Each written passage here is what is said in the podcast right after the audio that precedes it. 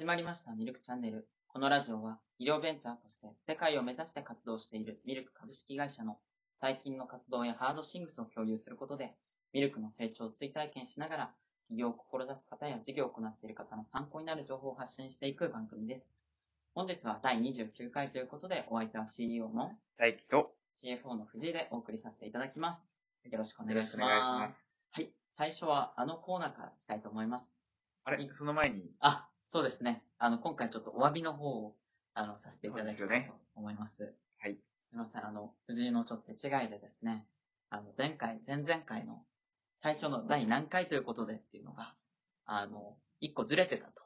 いうことで、前回も29回が。存在したと。っていうことになってるんですけど、その、はい。チャンネル自体の投稿では、あの、28回って、はい。もう、これは大不祥事ですよ。そうですね。あの、本当に申し訳ありません、リはいスナーの方々。はい、本当に申し訳ございません。と今後はこのようなことがないように、あの、ダブルチェックの方ですね。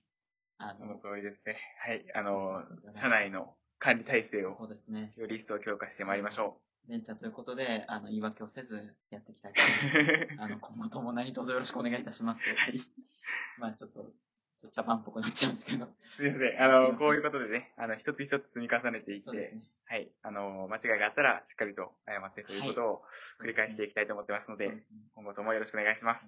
ということで、あの今日取り直して、最初はあのコーナーからいきたいと思います。はい。一般の人にはあまり馴染みのないベンチャー用語を解説しながら、実体験や感想を述べていくコーナー題して、スタートワンポイント講座。今回のテーマは創業融資についてです。まず藤井の方から意味を解説していきます。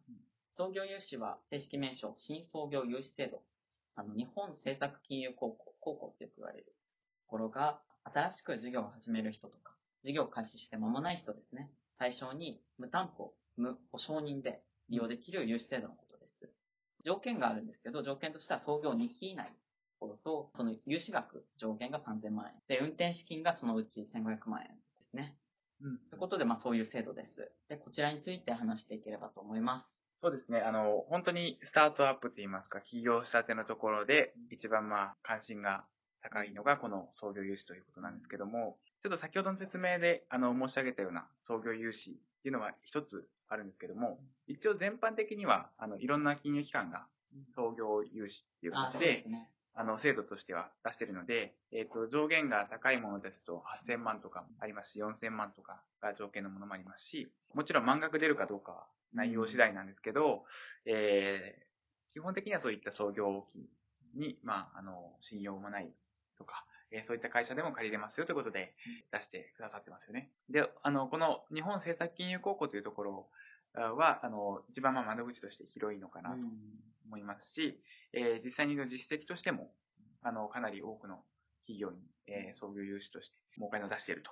いう実績もありますので、まず相談してみるのがいいのかなというふうに思います。大体あれですよね。創業融資やったって聞かれますよね、政策金融高校。あ、聞かれますね。やっぱり創業融資最初にやっぱ受けて、そこで資金、まあ、キャッシュがやっぱりないと、あの、生活費も、日頃のその運営費等も、やっぱり出せないので、事務所借りててもお金がかかりますから、キャッシュをなるべく豊富に初期に持っておきたいという時には、やっぱこの創業融資を活用するのがいいのかなと思いますね。ただ、この、えっ、と、創業融資のところで注意点といいますか、私たちの、あの、まあ、経験談っていうところで言いますと、まあ、創業融資なので、まあ、信用がない会社にも出せますよってことで出てきてはいるんですけど、ちょっとここはあの、表向きなところと、えー、裏側っていうのがありまして、実際、とはいえ、あの、まあ、担当者の方というか、出す側からすると、あまりリスクを取りたくないと。うん。で、それでこう変な会社に出してしまって、まあ罰がつくと言いますか、うん。何かしら不祥事が起きても困ると。いうこともありますので、えー審査はすごいしっかりしてます。うん。そこに、あの、やはり代表の方であったりとか、あの、お金を、まあ、運用される方がいてですね、説明を細かく、えー行って、で、えー資料もしっかりと作って申請をするというものではあるので、労力はですね、ある程度かかるんですね。うんなので、まあ、まず金額が大きいのでですね、やってみるというのはいいと思うんですが、えーかなりまず労力がかかるという点と、あとはリスクをしっかりと、あの、最小限に見せる努力というか、うんこのぐらいお金をお借りできれば、このぐらい事業が発展しますというのを、えー無理のない範囲で描いて、あまりあの、高望みと言いますかですね、私たちのようにですね、ちょっと金額大きかったんですね。申請額が結構満額みたいな感じでこう申し込んだんですけど、えー、そうするとかなり見る目が厳しくなってしまうということもあるので、あの、まずはちょっとこう、本当に必要最小限ぐらいな金額で、えー、申請するのもいいのかなというふうに思いました。一、ね、回断られちゃうとどうしてもそれ以降の申請自体ができない。そう、あの、申請、そうしても、あの、いや、履歴が残っているので、何かこう、やらかした会社なんじゃないかとか、ちょっと変にこう、勘ぐられてしまうってところもありますので、たとえですね、あの、まあこう、なんていうんですかね、こう見せるものがないとはいえ、あの、ある程度ですね、それまでのアイディアや実績、基本的にはまあその創業者の方の実績であったり、えその関係者の方の実績っていうのを、えしっかりと見せていく努力と、あとは将来に対する、え確実性っていうのを、まあ、見せられる形にするっていうのは結構難しいんですけど、あの、努力が必要っていうことですね。最初ですからね、創業優勝、いや、本当に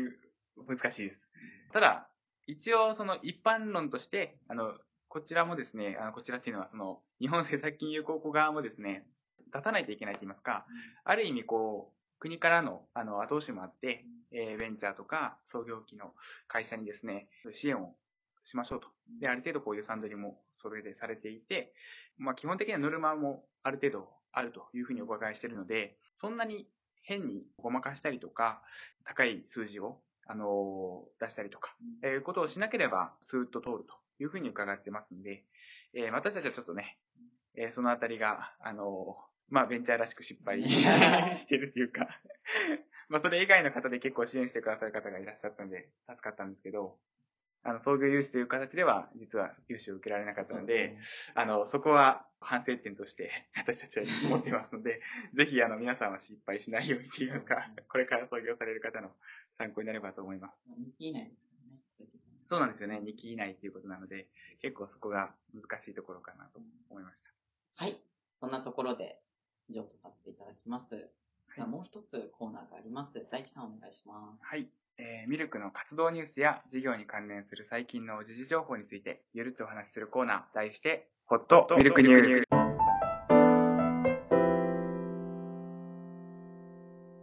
はい、えー、今回ニュースは、ハイテク株、世界で急落、えー、巣ごもり投資が100回転です。藤井さん、えっとの方お願いします。世界の株式市場でハイテク株が急落している。米ナスダック総合株価指数は20日に7ヶ月ぶりの安値をつけた。21日の東京市場でも医療情報の M3 やフリマアプリのメルカリなどの下げがきつい。新型コロナウイルス化で膨張した個人の巣ごもり投資が逆回転している。金融引き締めを警戒した株価の調整が投資分の反動で増幅されているということですが、こちらを選ばれた理由は何でしょうか？あ、そうですね。えっと、まあ、今のコロナという状況下で、え世界的に、あ特に IT 系の株価が、え上がってきてで、えー、EC だったりとか、あそういう運送業とかも上がってきて、えー、っていう形で上がってきてたのが、まあ、ここに来て下がっ、また逆回転して下がってきたということなので、何かこう時代の流れみたいなのを感じるなと。で、これただ、このニュース自体がちょうど第6波が来たっていうぐらいの時のニュースなので、ちょっとここからまたどうなるかっていうのは注目しないといけないなと思っているんですけど、基本的にやっぱり IT 系といいますか、情報系の会社さんだったり、運送系の会社さんだったり、えー、っていうのは、本当に今のコロナウイルスのこの蔓延の状況というか、えー、そういったところにすごく影響されているんだなと。で、えー、私たちも IT 系の会社ではあるので、そういうアプリケーションだったりとか、まあ、基本的には、その、オンラインで、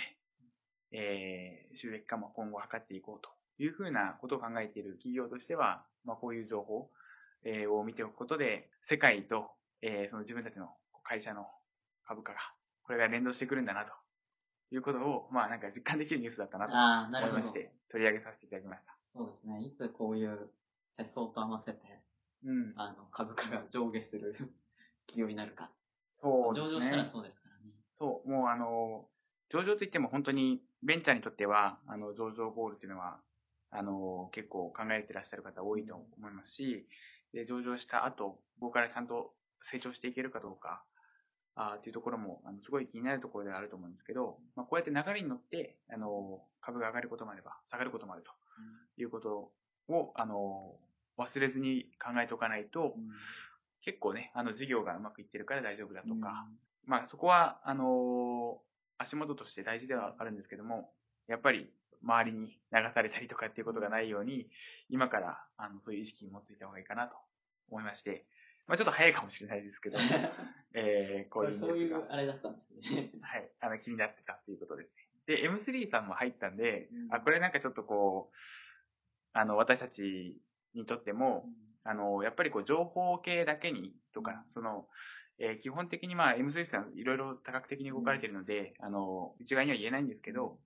やっぱりもう少しハードウェア寄りのといいますか、もっとこう地場産業的なですね、えー、そういったものもあの提供できるようにしておけば、こういう、あの、IT ってくくりでの下落。そうですね。それで大幅に上がったり下がったりっていうこともないのかなと思いまして、だからこう、そういう意味でも、この、えー、ニュースで取り上げられている会社さんっていうのは基本的にハイテク株って書いてますけど、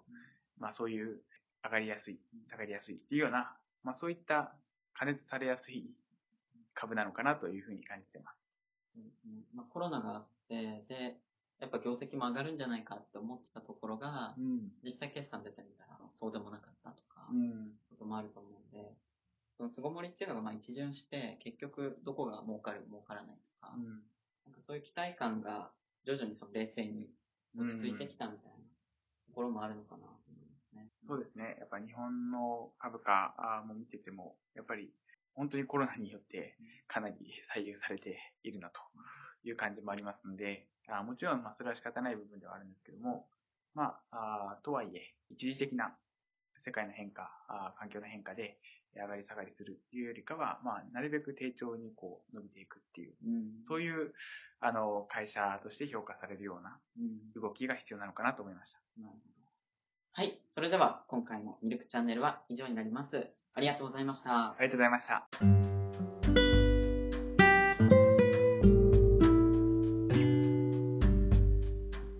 この番組では、普通のお便りはもちろん、出演依頼やトークテーマの募集など随時行っております。お便りは、ラジオはひょマークミルクメド .com、または、説明欄に記載のお便りフォームまで、どしどしご応募ください。それでは本日のお相手は、ジーと、ゆきでした。ありがとうございました。